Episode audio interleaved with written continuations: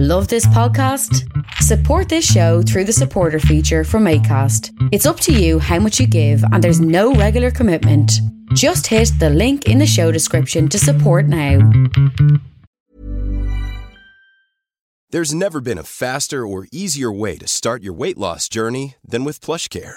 PlushCare accepts most insurance plans and gives you online access to board-certified physicians who can prescribe FDA-approved weight loss medications like Wegovy and Zepbound for those who qualify.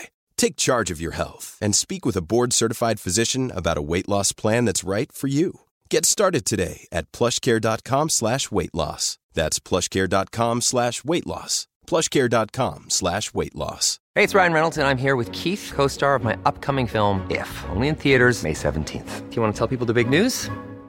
All right, I'll do it. Sign up now and you'll get unlimited for $15 a month in six months of Paramount Plus Essential Plan on us. Mintmobile.com slash switch. Upfront payment of $45 equivalent to $15 per month. Unlimited over 40 gigabytes per month. Face lower speeds. Videos at 480p. Active Mint customers by 531.24 get six months of Paramount Plus Essential Plan. Auto renews after six months. Offer ends May 31st, 2024. Separate Paramount Plus registration required. Terms and conditions apply if rated PG. Are you a cyclist headed to the Hillside Festival from July 24th to the 26th? If so, then you may be interested in Hillside's organized bike rides. The organized bike ride will leave from St. George's Square every day of the festival, and St. George's Square is located at the corner of Wyndham and Quebec Street. On Friday, it will be leaving at 5 p.m., and on Saturday and Sunday at 10 a.m. The organized bike ride will return to downtown Guelph every night at 11:15 p.m. from the bike lockup area. Bring your bike light, bring your reflectors, and your glowing personality for the night ride home. It's dark out there. Hillside's organized bike rides. For more information, visit www.hillsidefestival.ca. Creative Control with Vish Khanna. On this episode, I'm live at CFRU. First of all, I'm actually in the studio doing a real radio show, which doesn't always happen. Often it's pre recorded, but it feels good to be here. And my guest today is from Guelph. Eloquent is on the show, a very noted beatmaker, hip hop artist. He's got a new record out called Good Karma, and he's playing the Hillside Festival uh, this weekend, July 24th to 26th. So I'm going to talk to him about all of those things, and you're going to hear some new music from Good Karma, and probably get into some other stuff too. So stay where you are, myself and Eloquent, coming up next on Creative Control.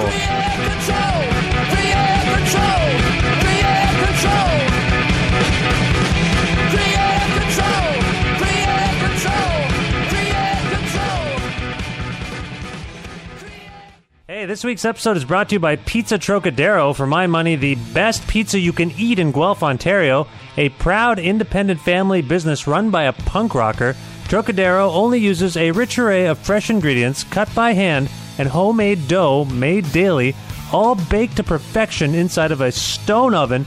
It's gourmet panzerotti, calzones, wings, salads, garlic bread, breadsticks, and oh man, the pizza. The pizza. Personally, I like the gourmet Domateo with goat cheese, artichoke, roasted red pepper, mushrooms. I sub out the turkey breast for eggplant, but that's just me. Wash the whole thing down with a brio.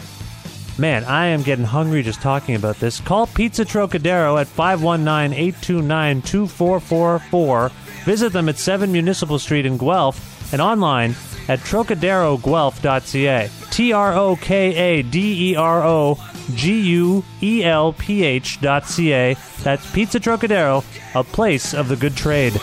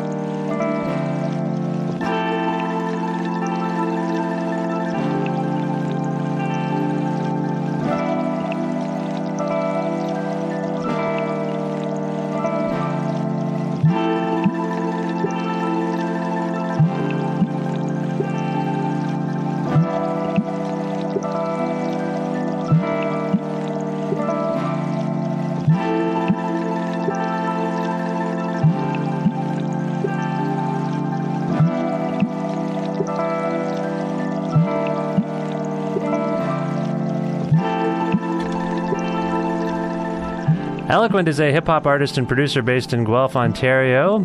An underground hero among beatmakers and rabid fans, Eloquent is renowned for his infectious, soulful, but off kilter compositions that recall aspects of Dilla and DJ Premier, but are still wholly unique.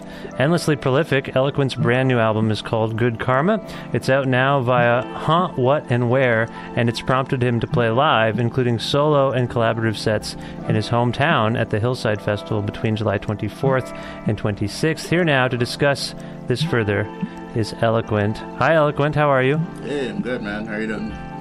I'm going to turn your mic on. Hey. There you are. All right, let's run that back. hey, how's it going? Thanks for having me. I'm good. I'm experiencing uh, some technical difficulties. My first time doing a live show in a while. Often I record this show as a podcast, and then it goes out into the air, and everything's fine. I do it, you know. I miss. I kind of miss live radio sometimes, but Yeah. I, it's busy. I can't always get in here at noon. You know. Well, I, you know, it's kind of like riding riding a bike again, having not done it for a while. Yeah. You know, you just gotta, you know, you might lose your balance a couple times, but you know, once you do it, you know, This there- there's no turning back. this kind of thing takes so much practice. Like we're all volunteers here doing these shows, and there's bound to be some technical issues. Some people do them really well, and I've been doing this at the station for like ten years, but I just am rusty somehow. You know, you, you ever feel rusty in your own practice? Oh, all the time, all the time. I mean, like yesterday, you know, I was trying to work on a song and it's like having brain freezes and forgetting how to do things that I've been doing for 15 years. Did you make? Have you made it up yourself? Like, did you have any? Did anyone show you how to do what you do? Um, like when I was learning how to how to make beats, the vast majority of it was trial and error. Um, especially in the beginning, because you know when I was in when I was in grade nine, like no no one no one was making beats, or at least I didn't know anyone who was making beats, and um, like the internet wasn't quite as vast as it is now as far as googling things. Now you can just Google a question, and somebody somewhere has made some kind of YouTube video. Oh yeah, exactly. how to do any- yeah, there, there weren't there weren't any YouTube tutorials to fall back on back then. So, I mean, after I'd been doing it for like a lengthy period of time, and and then I like met met other people who who were also not just making beats but using the same the same software I was using. And I was like, "Oh, awesome! I can finally like ask ask someone a question or two because like this has been killing me." You know? but you know, and like like little things, like simple things, I didn't learn how to do for like a very very long time. Yeah, I think it's true of everyone. I, uh, a friend of mine once told me when we were trying to learn how to play music together as kids, and everyone was just raving about how well he played his instrument. He was. I was like, "How did you? You know, we all start at the same level. How did you get so good?" He's like, "I just pretend I know what I'm doing." He just pretended like enough that that he lo- he just had a certain confidence, and then he learned how to do it. Like he would just pretend he knew a lot, like if it was public. And I think that's actually really useful. You Yeah. get to kind of front. Yeah, my uh, my my dad, he uh, he taught himself how to speak Spanish. Like Rosetta Stone. no, no, um, there's no Rosetta Stone back in like 19 like 87 or whenever Oh. it was. Um, I mean, he um, like he worked like he used to work in, in Costa Rica as a as a teacher, and when he was hired, he went like he showed up to start work, and they're like, "Oh yeah, you have to teach everything in Spanish," and he's like, "Well, I kind of don't know it." It's like, "Ah, you'll, you'll you'll pick it up." How do you end up? How do you end up in Costa Rica? Um, I mean, my my dad's been all he's been all around the world. Um, like, like he was actually a university professor. Um, What what what what did he teach? uh, he taught plant pathology. Um, I mean, he he tried to show me like some of the things that he he did, and I kind of just got confused. but um, but just through through that, um, he's been he's been everywhere. So you know, and in which case he spent almost twenty years in in Costa Rica, but you know, within a couple of years, he you know, he, picked it up, and it's to the point now where, you know, like he's he's retired, but he, he keeps his computer with all the Spanish settings on. Nice. So when he asks me to help him with something on the computer, it's all it's all in Spanish, and I have to like ask him what things mean. So.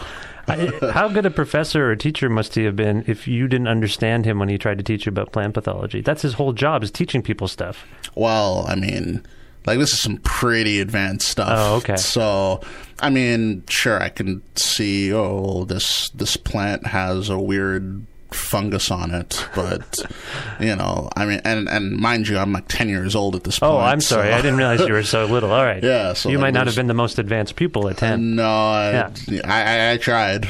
I, I can honestly say I tried. Yeah. And and so now you're teaching him how to use the computer. The, the shoe's on the other foot.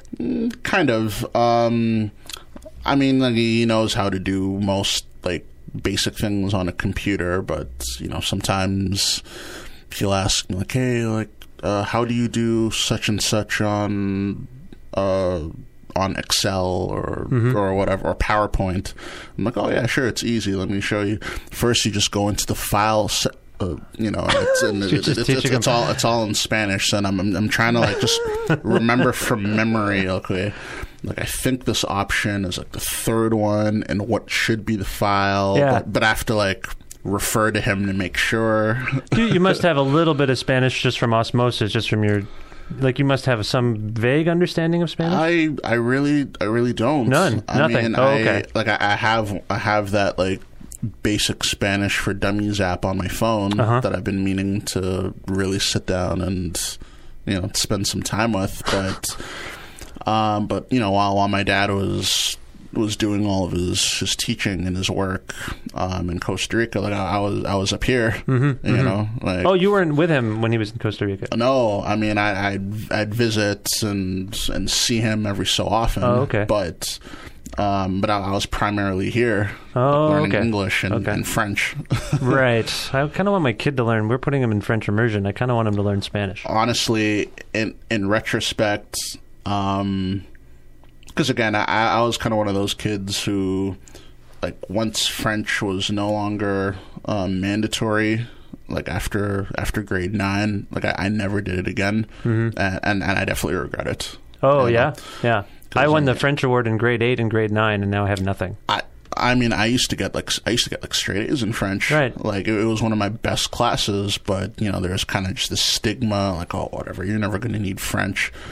But People lied to us. People lied to us about that. I wish I'd taken French all the way through, but I got. Well, my, well, my, my teachers kept it real, but but I mean, but I mean, when when you're 13 years old and or 14, you know, you you can't like no one looks ahead further than 20 minutes into the future. Exactly, exactly. I So- wish. I sometimes I think I, I'm my, son. I can see it in my son. He's stubborn. He's obstinate, and he gets that from me. Hmm. And I wish I wasn't that way sometimes. I wish I could. And I'm better now. I'm an adult. I'm a full grown man. Yeah. So I'm better at softening and listening and compromising. But at, at that point, I was very stubborn. Well, it's funny though, because I mean, my my parents, like my mom especially, would you know always told me when I was a kid, kind of just the classic, you know, like when when you're my age or when you're an adult, you know, all of these things I'm saying to you now, like you'll you'll get it and it'll it'll make sense, and you know, and you know, being like the rebellious kid that I was, I'd be like.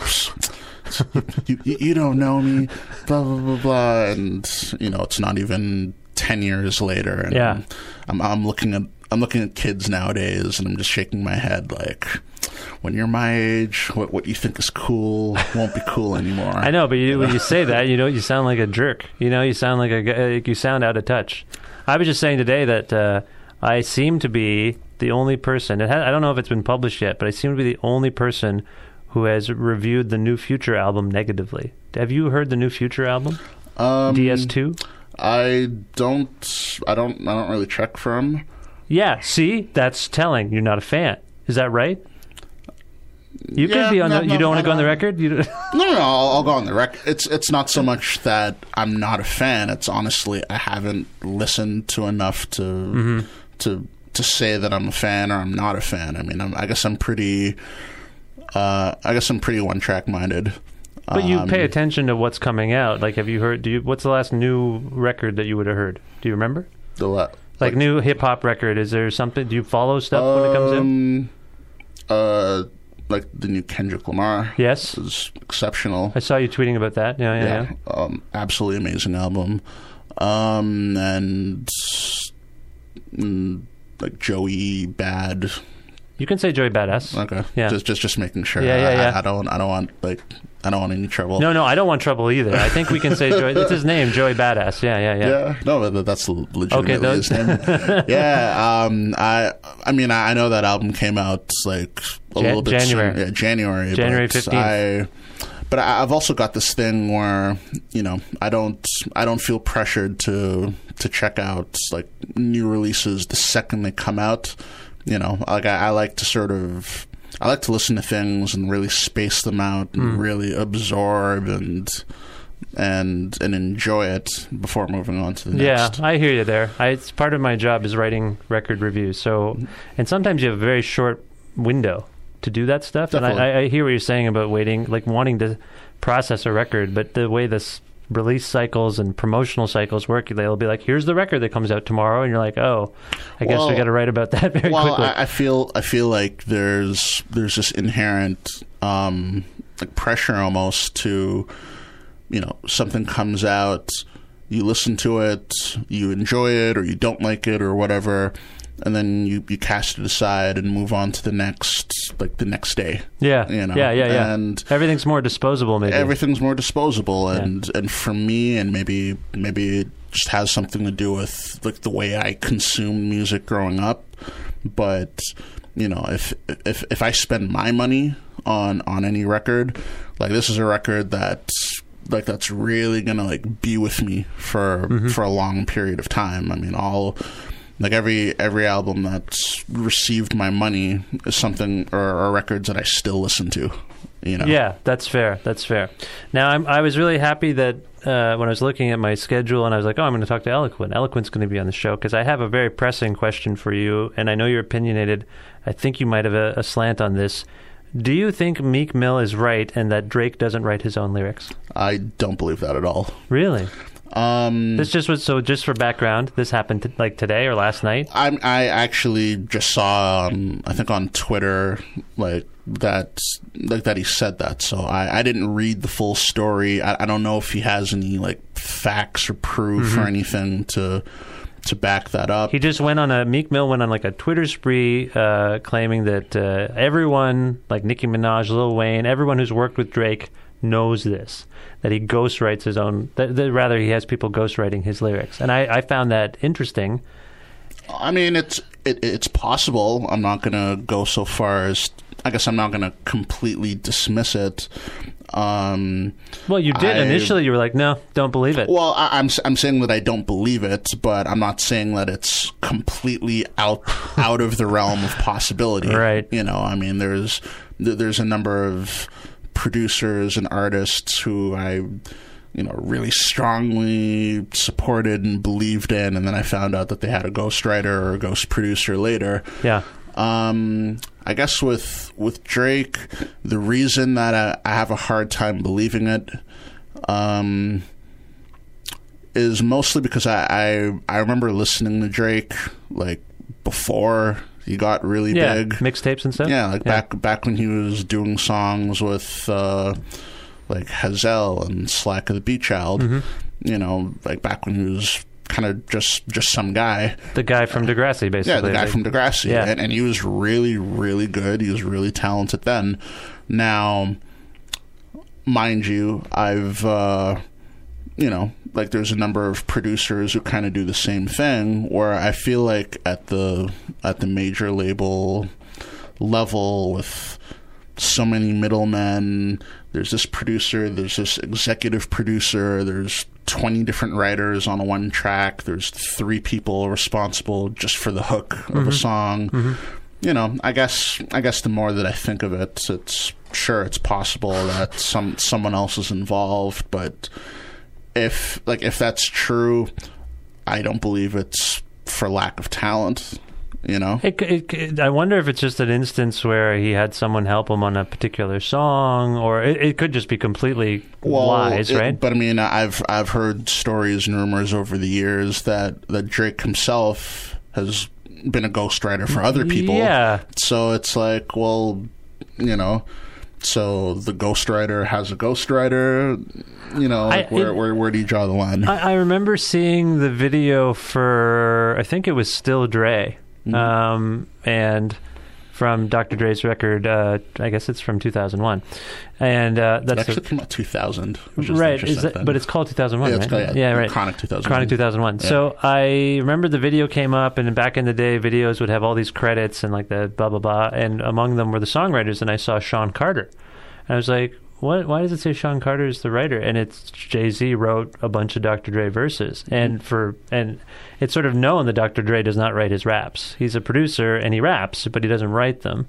And so it occurred to me uh, as you were even speaking ghostwriting in hip hop has been a thing forever. Like we've everyone sort of is vaguely aware of it, and and and other people who like Jay Z have contributed to other people's songs. Do you know why it's suddenly causing so much commotion? Like Well, why that think- credibility or I think, I mean, uh, especially at, a at a mainstream le- a mainstream level, not just hip hop, just all music in general. There there are plenty of ghostwriters. There's you know like having twelve different writers or contributors to one song is not is not something new or common. I mean, you know, like you, you know, listen to a, like a Britney Spears record or or whoever, and you know, it's like like she didn't write it, um, but it's not it's not deemed as unacceptable or anything. But hip hop, hip hop has that sort of like pride built in and associated with it, where you know the, the worst thing you can do is is sort of like like pull like, like get your Milli Vanilli on, you know. yeah, Um, sure. But is it breaking code in some ways to call people out on it? Um. Well, but people, but people are still very like traditionalist on the idea that anything that you rap is something that you yourself wrote. You know, you can't you can't get away with the same things that rock bands and pop artists and, and, and other you know other genres can do although it's it's it's happened it's been well documented that it's happened and it's happened like a, a lot um, Is it a double standard? yeah, yeah. Uh, I- I'd say it's one. I think it's just mostly in, in you know, like hip hop. Hip hop is definitely a very, you know, there's definitely more arrogance or braggadocio involved in hip hop. I mean, you know, from from the the foundations of hip hop, like like battling for one, you know, the worst thing that you could do is the worst thing you could be accused of was, you know, was not writing your own stuff, Right. You know, so, Fighting. Yeah, I and, mean- and that and that and that's still and that's still still there to to some extent, but I feel like you know, like like what Meek Mill said might very well be hundred percent true. You know, like Drake's not going to sell any fewer records because of it. He's he's not going to be seen any less. Like there might be like people who already who already don't like Drake will just be reinforced, and whoever whoever Yeah. loves Drake will will just disregard it as whatever. Mm-hmm. You know. Okay. Are there? You mentioned. I think you alluded to this. There are. Are there notorious ghost producers? Like I, I was thinking about that today, and I, I vaguely heard things about certain people. But you're a producer. Like, do you hear things? Um, I've, I've I hear things. Um, I've heard. Um, but but again, I'm. This is all- these these are just like tweets that I read. These Sure. are these are things that I I see on my Facebook feed from time to time. Um, you know, I, I hear that you know. Like I hear a guy like Diplo may Mm-hmm. or may not have a ghost producer, or like David Guetta or Steve Aoki or Well, these are more. I would think like EDM type dudes, right? Yeah. But I guess I guess as far as I mean, I, on sorry, the- not to discount it. If that's happening, that's still weird. But uh, it, it's Well, interesting it- that you cited it- those three well, dudes. I, I, as far as some of the more notable ones, I mean, I've also. Uh, since we talked about Dr. Dre, um, I I remember I remember that kind of like devastated me, like when when I when I heard, um, it was like full full disclosure, like throughout the early two thousands. I mean, like I like uh, like Dre was right up there with Dilla and Primo and and everybody. No, absolutely. And and, and my my producer hierarchy.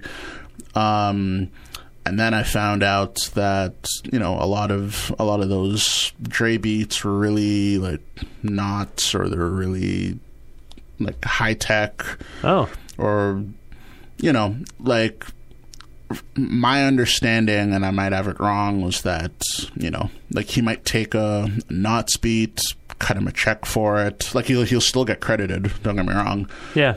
you might take the beat, cut him a check for it, and then you know sit in the studio and and have um, have his his studio musicians like maybe like re- replay the like what was originally sampled and maybe just like add that Oh man, add that That's. Dre that Dre flair to it. Yeah. So it it kind of has a Dre signature, but in which case he's still technically the producer, but he wasn't the guy on the MPC or he wasn't the guy on on Maschine or Ableton or whatever actually making the beat. So it, it actually led to um, some interesting discussion on um, like what's a producer versus just a beat maker, you know, and and for all intents and purposes, like like Puffy or Diddy, um, like he he he did that a lot during like the the Bad Boy heydays. Like someone else would make the beat, and I read that he would like walk into a room and be like, "Yo, like just turn turn turn up the string a little bit," or yeah, yeah, take take that one part out of the hook, and you know, and you read the album credits and it says produced by Puff Daddy on it. Right. When you know it was like, but he had a production team working underneath him that that did kind of the the actual heavy lifting. You hmm. know, like hmm. you, you you couldn't. You couldn't put him in front of an MPC and lock him in, into a room and tell him to just to you know, make a classic. Yeah, know? Puffy always seems like this impresario dude. Like he just has the ability and the funds to get a good team around him. I'm I, I hadn't really delved into Dre. I mean, there's been I mentioned earlier being slightly I wouldn't say I was crushed, but just like seeing all these lyricist credits on Dre songs, you're like, oh, he doesn't. And then it kind of came out. No, I don't write. I, he does, you know, I don't know if he owned it, but it just sort of came out. I don't. He doesn't write his own raps. To find out that he may not make his own beats, it was forgivable, right? Oh, well, he makes the greatest beats. Well, I mean, I, I mean, I, I was definitely like I was disappointed when I, you know, when I first found out, but but at the same time, um, you know, like I, I still I still consider him a producer, um, and but from all accounts, I mean, he like he was that guy in front of the the SP twelve or whatever Sure. like making the beats on all those NWA records. You know, he's I guess he's kind of more in you know an an, an overseer role. You know, Sure. whereas maybe he was the the writer and director back in the '90s. He's kind of just evolved into just director Right. you know Right. and and there's there's no shame in that and he's not he's not trying to you know i don't think he ever went around and said yo i made this beat as mm-hmm. much as like this is a dr dre record Right. you know so there's no direct deception but i think that for everyone like myself who idolized him um it, it was like you, you you didn't want to believe that it was true. Sure. Yeah. You know? No, you don't. You want to believe that your heroes are heroic. Yeah, but Yeah. and you know, but looking back at it now, I mean, Dre is still like he's still one of the best to do it, in in my opinion. Or at least engineer other people to get, you know. Well, but that but that that's that's a huge skill in and of Absolutely, itself. yeah. you know, like to take a song that's maybe pretty good and make it larger than life. Like that's that's no easy task. Absolutely. Yeah. I, I I- I can't really speak on like the Diplo stuff though. That's fine. It's funny. This was sparked. This whole line of conversation was sparked by this Meek Mill tweeting about Drake, and then yesterday there was the Nicki Minaj versus Taylor Swift stuff. Twitter is this. what, was that about? Oh, did you not hear this? I I, I, I saw a meme or something on Twitter, but I, I didn't really know the backstory. Basically, Nicki Minaj was really there's a thing that happens now more than it used to, where artists get feel slighted that they aren't nominated for what I think are meaningless awards, but they take to their various social media and complain. Yep. They say so. In Nicki's case, she was like, "How is the Anaconda video not nominated for more MTV awards than anything else? It should be. Why is it nom? Why is it?" Hey, I'm Ryan Reynolds. Recently, I asked Mint Mobile's legal team if big wireless companies are allowed to raise prices due to inflation. They said yes. And then when I asked if raising prices technically violates those onerous two year contracts, they said, What the f are you talking about, you insane Hollywood ass? F- So to recap, we're cutting the price of Mint Unlimited from $30 a month to just $15 a month. Give it a try at mintmobile.com slash switch. $45 upfront for three months plus taxes and fees. Promo rate for new customers for limited time. Unlimited more than 40 gigabytes per month. Slows. Full terms at mintmobile.com. Hey, it's Paige DeSorbo from Giggly Squad. High quality fashion without the price tag. Say hello to Quince. I'm snagging high-end essentials like cozy cashmere sweaters, sleek leather jackets, fine jewelry, and so much more. With Quince being 50 to 80% less than similar brands. And they partner with factories that prioritize safe, ethical, and responsible manufacturing. I love that. Luxury quality within reach. Go to quince.com slash style to get free shipping and 365 day returns on your next order. Quince.com slash style. Nominated for video of the year. It's got mm. half a million or almost a billion views or whatever it was on YouTube. And she made like a subtle allusion to other artists, mm. particularly white artists that were granted this status. And she was kind of making this, you know, subversive argument and being really I thought I thought quite subtle, but for some reason Taylor Swift went like responded to Nicki. Like she didn't mention Taylor Swift, Nicki, mm-hmm. but Taylor Swift viewed it the subtext as being about her winning or being nominated for a bunch of stuff.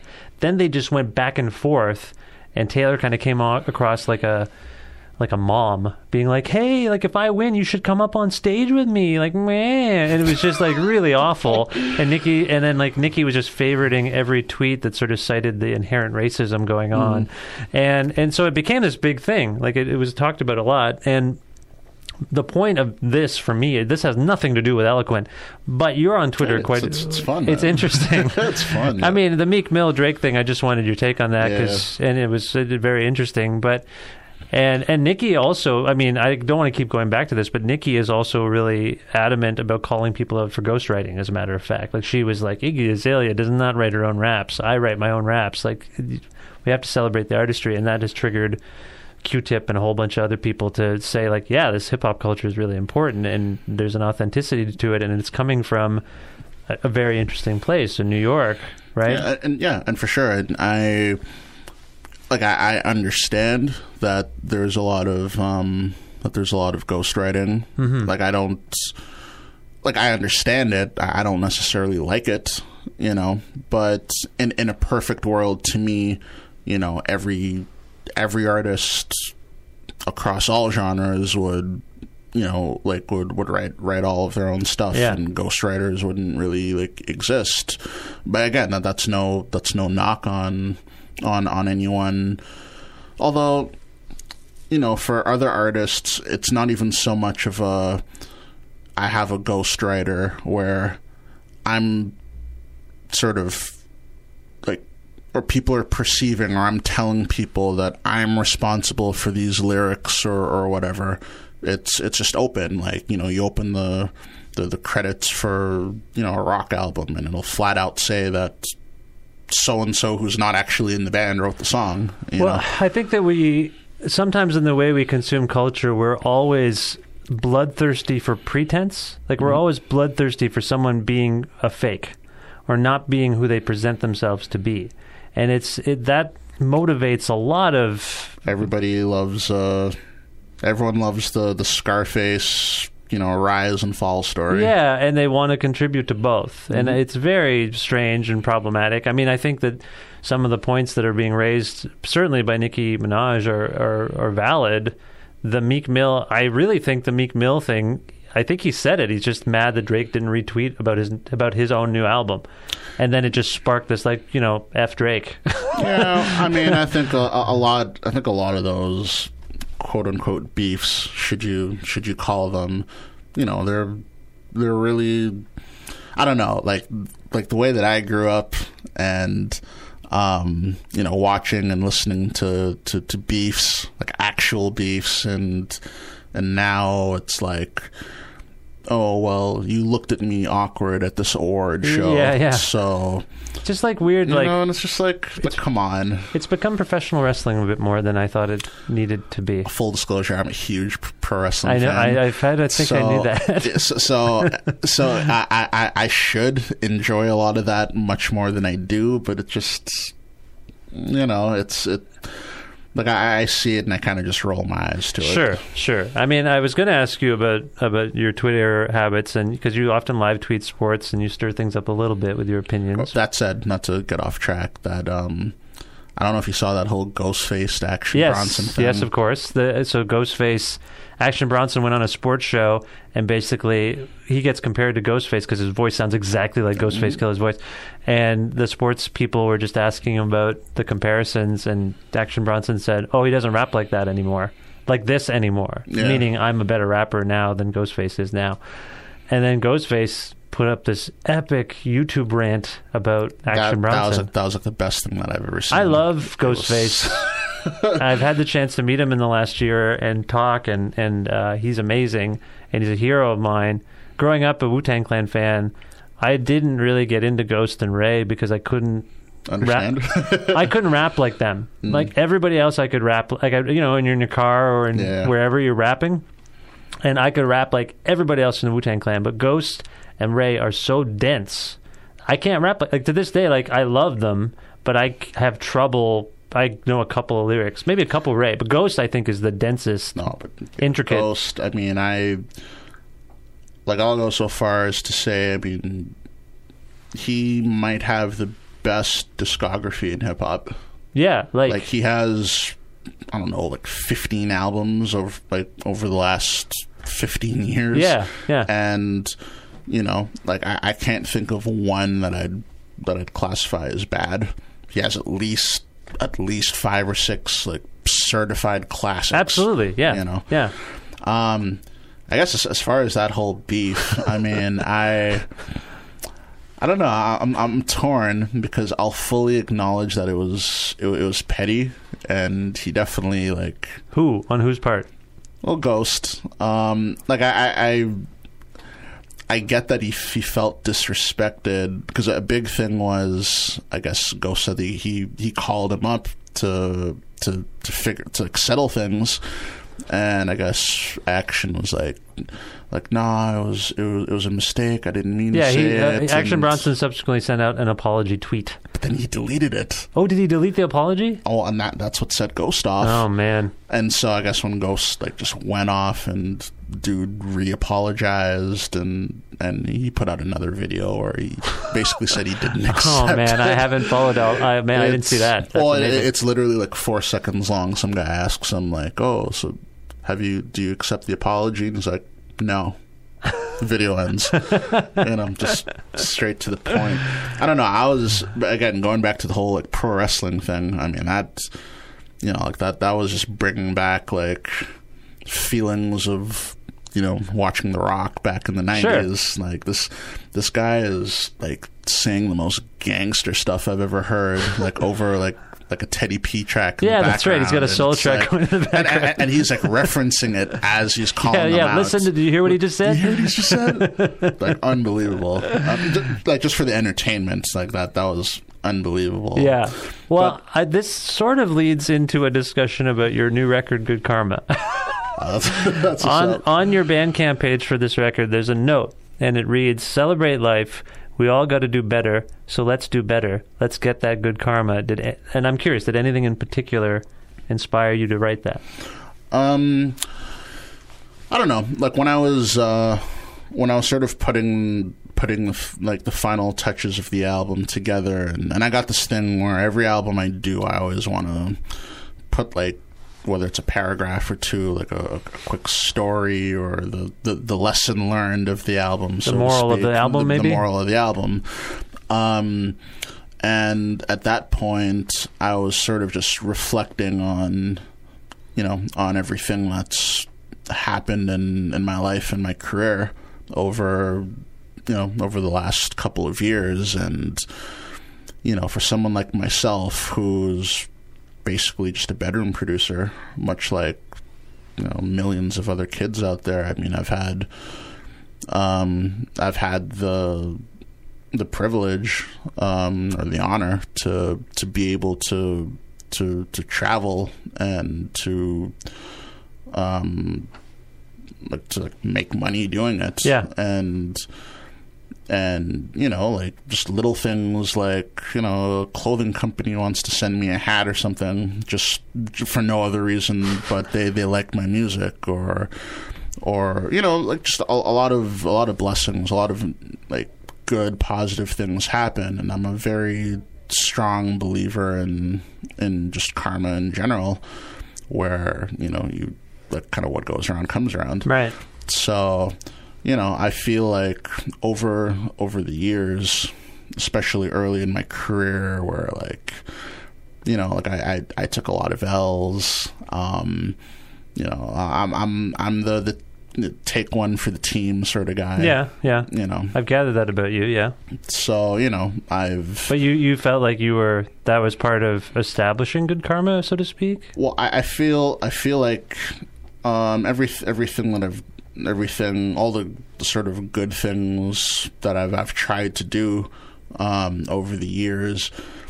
I feel like some of the, the cool things happening to me now are are kind of a direct result of, of things that I did in the past. Oh, interesting. You know, and you know, I'm not saying that I'm a like a perfect saint, but um, you know, when you put someone on or you make someone smile or you, you do things that you're not obligated to do just for no other reason but you know this is just a good thing to do you know? So you know maybe like i feel sort of as a society um everyone is very entrenched in doing things like doing good things for with the expectation of of the favor being repaid Right. or the or instant gratification or getting getting something in return it's like okay I'll I'll give you a ride to so and so but you have to pay for my gas money Sure, or, sure. or wh- whatever it is and I'm just kind of the kind of person that you know I I, I like if I do something nice for someone, I do it because I'm a nice guy and I just want to do it. You know, like I don't like I'll never ask someone like hold someone hostage for something unless it's like like unless I have like no choice. Right. No, I hear you. I hear you. So you know, so I, so in my in, in my mind, I just feel like you know the the universe will somehow in some way re- repay me for it, and I just feel like you know if um, if everyone had that sort of attitude of just not, um, you know, not necessarily. Or kind of straying away from this sort of quid pro quo, um, like attitude, you know, I I just feel like everyone would be better off. Yeah, no, that's that's really interesting. Is, is this is this tone reflected in anything beyond the title of the record? Is there something within because you make instrumental music primarily um, with some vocal samples here and there? Would you say it's reflected? This this idea is it reflected within the record as well, or is it just as, the way you wanted to present the as an overarching idea? Um, it was definitely an overarching idea. I mean, before I make any record, um, I always want to sort of decide on on a concept or an idea or like what like what what am I feeling right now? What what story do I want to tell? And and once I or once I came up or or I decided on the concept, um, you know, I kind of just went into into it saying to myself like okay like this is how i'm feeling whatever i make is just just how i feel Right. so you know there's a little more um like experimenting on the record. Um, like I, I, I sort of I did a few things that um, like a few of the songs are kind of throwbacks to some of the, the older songs that I've that I've done like back in like 2010 Oh, okay.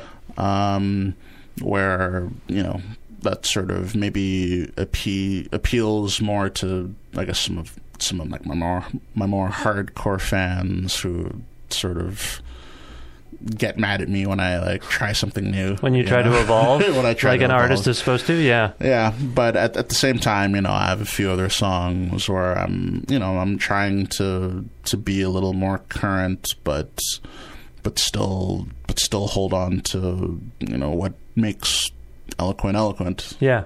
You know, Yeah, you found you found your identity, and yeah, I, I, I hear what you're saying. You, you know, you live in Guelph, and are you here, from here originally? um, I've lived in Guelph since I was four. For, yeah, okay. Yeah, So so you- bas- basically all my life. and you are uh, you have a large following online. It's fair to say, like in terms of things like Twitter and Facebook. Like the the the, label that put out your new record is from California. Yep, based out of LA. LA, you have in a lot of ways transcended this city, so to speak. I'm not trying to suggest that you, uh, you know what I mean by that. No, like I your your work is not just a regional phenomenon, and yet I don't know that very many people here know about you. And uh, maybe I'm wrong. Is that building? Uh, uh, that's sort of been what we, we've all thought. Like, why do why don't more people why don't more people here talk about Eloquent? Yeah. Um, I, to be honest, I actually kind of love that dynamic. I, I, I kind of like being like just relatively unknown. Um, um, I guess, mind you, I, I came up, I came up and really made my name, like, like really when like MySpace and and just and right when social media was really starting Yeah, to yeah. really starting to blow up and um the one thing that like the one thing that I noticed with a, with um, a few of the like the local the local hip hop or just even some like the local artists um, not just Guelph but you know some it's the same thing in Cambridge it's the same thing in any town Toronto? USA uh, even Toronto Sure. I, I feel like a lot of a lot of artists um like their goal is is kind of to to conquer their city. And my attitude was always to just you know look further. Like Yeah, there's yeah.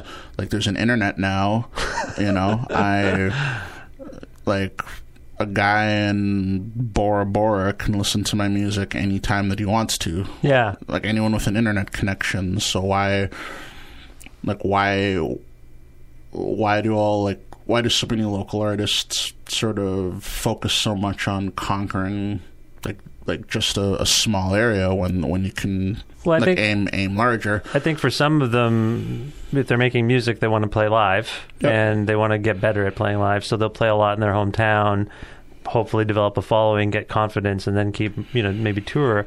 I mean, I've lived in this city for 20 years now, and I used to joke that it was one of the whitest places I've ever been to. Do you do you feel like this is as progressive a town as we like to think it is? Because I think that Guelph has this rap of being very progressive. How do you feel about it? Do you feel engaged with that kind of political mindset? Um, all full disclosure. I mean, I, I know that Guelph has that, that reputation, and and I think and I think it definitely manifests in in some of the other genres.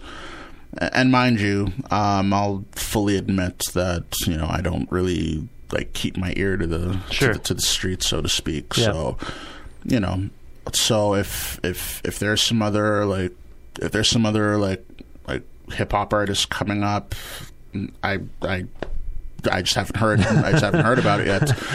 But You've worked with some people in the hip hop community for sure. yeah, like like Noah twenty three is a good friend of mine. Yeah, who's just Um, split. He just split town. He's always going to be a Guelph guy to me, though. I think he might come. I, I am honestly hoping He'll- he comes he'll be- back. he'll- he'll be back I want day. him not to come back for his own benefit. He's doing well. He just Facebooked me. He says he's doing really well, and Yeah, he's really think happy. he- and yeah, I think he just said that he's he's touring like he's touring the West Coast or something. Yeah, like that's that. right. And he's going to Yeah. be he's going to come to Ontario, I think, at some point. And he started a folk duo in L.A. Or, or California, He's rather. playing. He's playing Low End Theory in L.A. That's which, right. Which is like a huge sort of like That's a big venue. it's uh it's kind of a nice like who's who. Yeah, You know, everyone from Odd Future to Flying Lotus to Erykah Badu has been there. It's, you've played it, right? I haven't. Oh, you haven't. Oh, I thought I've you had. um the opportunity has presented itself a couple times. I just have this like disadvantage of not being from California. But um but, you've that- got a label there now. Maybe you can hook something up. yeah, I mean, it's something that eventually, like, I'm not worried that I'm never going to play there. It's just, it's just getting getting the timing right and making sure because they they do low end on a, on Wednesdays, which Yeah, are, right. which are which are kind of odd days for shows. Right. Um, since usually um, I get booked like Thursday, Friday, Saturday. Right, You but you could anchor. If, and never mind, we're t- talking about your booking. Yeah, yeah, okay. That- You'll okay, figure it out. that- You'll that- get to that- play. That aside, but anyway, but back to the original point. Yeah. Um, and in which case, um, yeah, like like Noah, he, like I first heard about him um, when I was in like I must have been in like grade eight or something like that, and and the thing that was really intriguing to me was that like this this guy who again much like me like no one like no one really knew anything about him. Yeah. but this this guy was touring Europe. This guy was going throughout the states. Like this this guy this guy was well respected and had his his, touring stripes so to speak to prove it. Um and you know and whereas i feel like a, a lot of other artists are you know like i know a lot of bands and groups you know like they want to like sort of start out playing local and then expand outwards but i think a lot of artists are sort of complacent and and are, and are, and are perfectly happy just just playing in their city Yeah. nothing wrong with that Yeah, yeah, yeah. but for me it's like you know y- eh, i had ambitions to to travel and do things beyond beyond the limitations of of Guelph so it just so happened that i was embraced in europe and Sure. and japan and elsewhere in the states and but just not here Well, this explains why, to my understanding, your first Hillside Festival experience will be this coming weekend, right? You've never been, certainly never performed at it. I never, yeah, never been to or performed at it. I like I had um, like I'd heard of heard of it, and Yeah. heard about it. Um, Can you talk about what you have planned? Because you're in a couple of workshops, which I, I had to explain to you on the Yep. phone the other a few weeks ago. That the idea is that you'll be sort of freely collaborating with people in the moment. The one is with the Nels Cline singers and Daniel Lanois.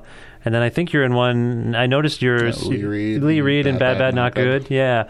Do you, and then you've got your own set. Do you want to quickly just say? Do you have plans? Do you have ideas of what how that's all going to unfold? Um, as far as the jam session, I have absolutely no idea what's going to happen. You're just going to bring your. What are you going to bring? Um, I mean, I'll have my I'll have my SP four hundred four. I will probably have my laptop. Yeah. I'll have you know I'll I'll I'll have all my stuff. Um, I'm not sure exactly how it'll t- how it's going to turn out, but honestly, that's really exciting to me. Yeah, I would think. I just thought you would love this. yeah, because honestly, and and I tell people sometimes when I go out to play, um, or you know, I don't I don't like to get um, handcuffed to to a set list or Yeah. or anything in particular. I mean, I like to feed off the crowd. I like to just just go with the flow, and those are always the most fun fun jams Nice. when you know you you, you know you're when you're, you're confident without being like you know like following a very very strict um like a strict path so as far as jam sessions i'm just i'm just excited to go out there i don't know exactly what my role will be but i know i'm going to have a lot of fun doing it I think you will. and uh, I, I'm I'm I'm confident too. as far as as far as my set itself, um, I'm I'm really looking forward to that too. Um, ironically, since you mentioned that, like the first time playing Hillside. Um, for as long as I've been making music and as much as I've done, I mean, I've I've actually played in Guelph no more than like maybe five times. so I, I, I personally think that's hilarious. It is kind of hilarious. Um, Yeah. But every but every time I play in Guelph, I mean, it's uh, it it it keeps like exceeding my expectations, Nice. and and it's and it's a lot more open minded than a lot of these supposed open minded like crowds and cities that that I go to sometimes That's good to hear. so so now I, I know that you know there's there's no pressure on me to to to to, to pander so Yeah. to speak so Yeah. I, and I, I I love just like just doing what I do best Nice. Well, once again, the new album by Eloquent is called Good Karma. It's out now via Huh, What, and Where. And he's playing the Hillside Festival in Guelph between July 24th and 26th. For more information, visit eloquent.bandcamp.com. Yep, or just eloquent.com Eloquent.com. And I, uh, s- I spent the fifty three dollars and I got the I got the dot com. Nice. I didn't. It didn't come up when I googled it before this uh, interview. Uh, or you can also visit hillsidefestival.ca for all the information about his shows I there. have to check into that. Yeah, you should probably. Is there a song from uh, Good Karma that we can go out on? Um, there's eleven songs. Yes, there but, Um, I've, but I, I I like that you've changed song. Is there any So- particular reason why you want to hear that? Um, that one I don't know. I think that was one of the more organic ones. Um, I like I come from primarily like a traditional hip hop like sampling background. Um, so this album was an exercise and validation for myself personally that I can actually try to write music Nice. um, like without relying on a sample. Not saying that the whole thing is like fully non-sample, but this is one of the ones that that was just straight off the cuff. So I don't know. It's kind of one of those songs that when I started making it, um, I had a vision of it going one way, and it ended up going in the complete opposite direction. And, and I love it for that. okay, cool. This is You've Changed by Eloquent. Uh, Sona, a great pleasure to get to hang out with you and talk to you. The honor's all mine, my friend. Thanks for being on this show. And Thank you for having me. Best of luck with everything. Thank you.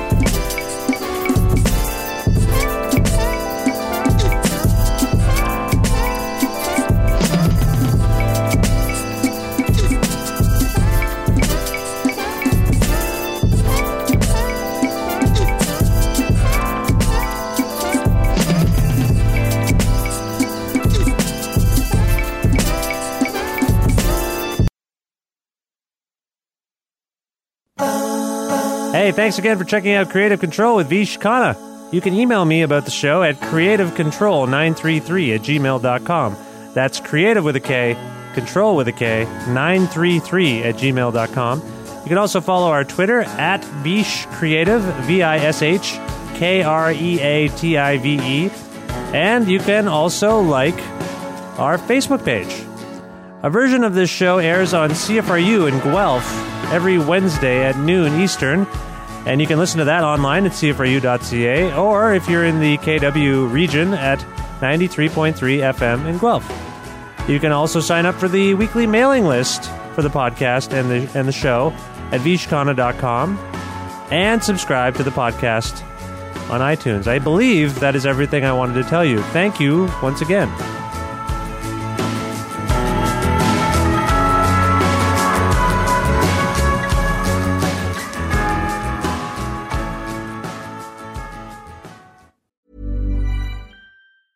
Planning for your next trip? Elevate your travel style with Quince. Quince has all the jet setting essentials you'll want for your next getaway, like European linen, premium luggage options, buttery soft Italian leather bags, and so much more. And it's all priced at 50 to 80% less than similar brands. Plus, Quince only works with factories that use safe and ethical manufacturing practices. Pack your bags with high-quality essentials you'll be wearing for vacations to come with Quince. Go to quince.com slash trip for free shipping and 365-day returns. Even when we're on a budget, we still deserve nice things.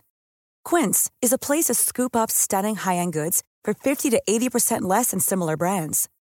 They have buttery soft cashmere sweaters starting at $50, luxurious Italian leather bags, and so much more. Plus, Quince only works with factories that use safe, ethical, and responsible manufacturing. Get the high-end goods you'll love without the high price tag with Quince. Go to quince.com slash style for free shipping and 365-day returns.